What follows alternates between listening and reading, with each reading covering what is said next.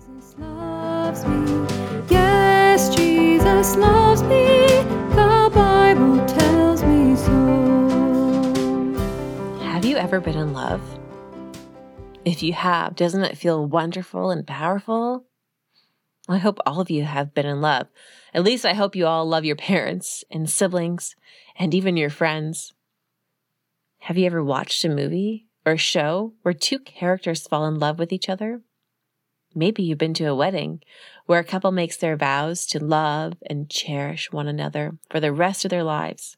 It's so heartwarming watching people fall in love or falling in love ourselves. Or it's heartwarming also when we show each other love. Sometimes being around love and talking about love can make us squirm and giggle and feel embarrassed. Just the same, it's lovely and good to be in love. I've got another question for you. How do you show someone that you love them? Do you give them flowers? Maybe you write them a poem about how they make you feel.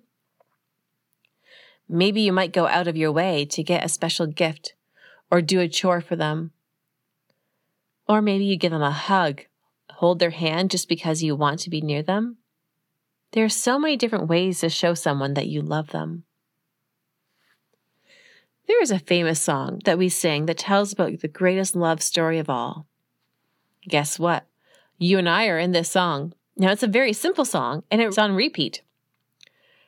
But have you ever sang, Jesus loves me?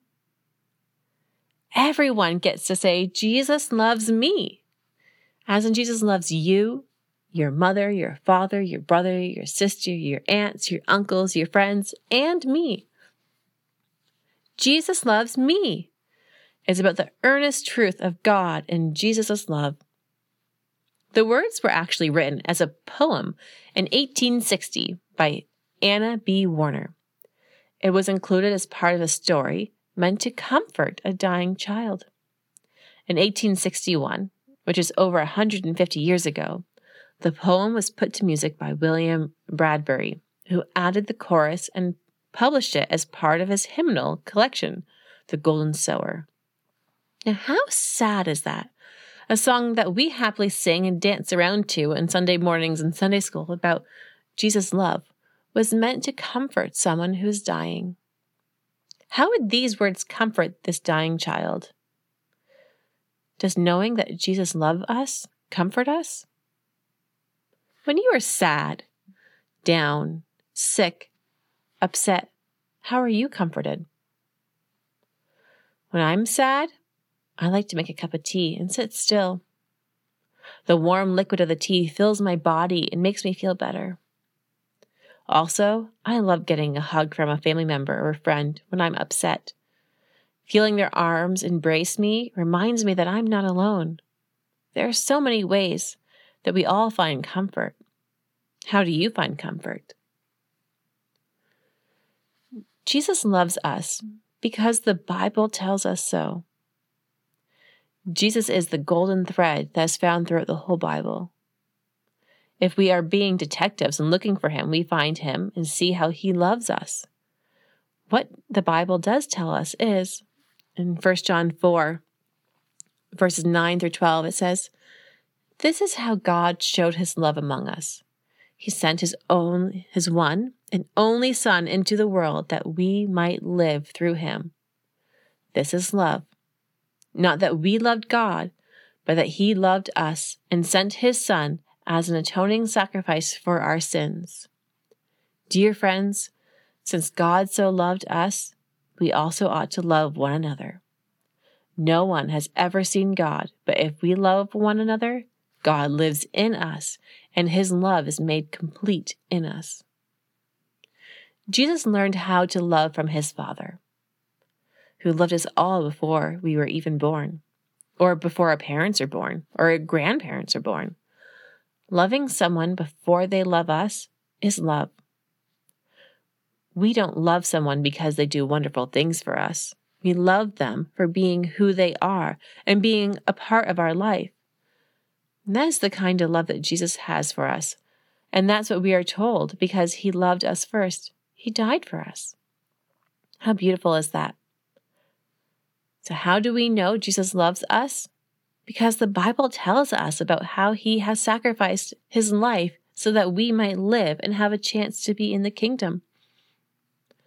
1 Peter 1, verse 8 says, Though you have not seen him, you love him. Though you do not know now see him, you believe in him and rejoice with joy that is inexpressible and filled with glory. How do you know that someone loves you? They go out of their way to do something for you, and not just once, but over and over again. Isn't it comforting to be with the ones we love? I think this poem or song did that for that dying child, reminding her of Jesus' love, knowing that in our weakest moments, He is strong and can help us, like a hug from a parent when we are sad. The next time you sing the song, sing it loud and strong. Jesus loves me because when I read the Bible, I see He gave me the greatest of sacrifices and gifts by laying down His life. And when I am weak, He picks me up, which comforts me, so I can stand and not be fearful of what is next to come. Being loved and loving someone is the greatest of gifts that we are given from God. 1 Corinthians 13 13 says, And now these three remain faith, hope, and love. But the greatest of these is love. Jesus loves me, this I so. Little ones to Him belong, they are weak, but He is strong. Yes, Jesus loves me. Yes, Jesus loves me. Yes, Jesus loves me.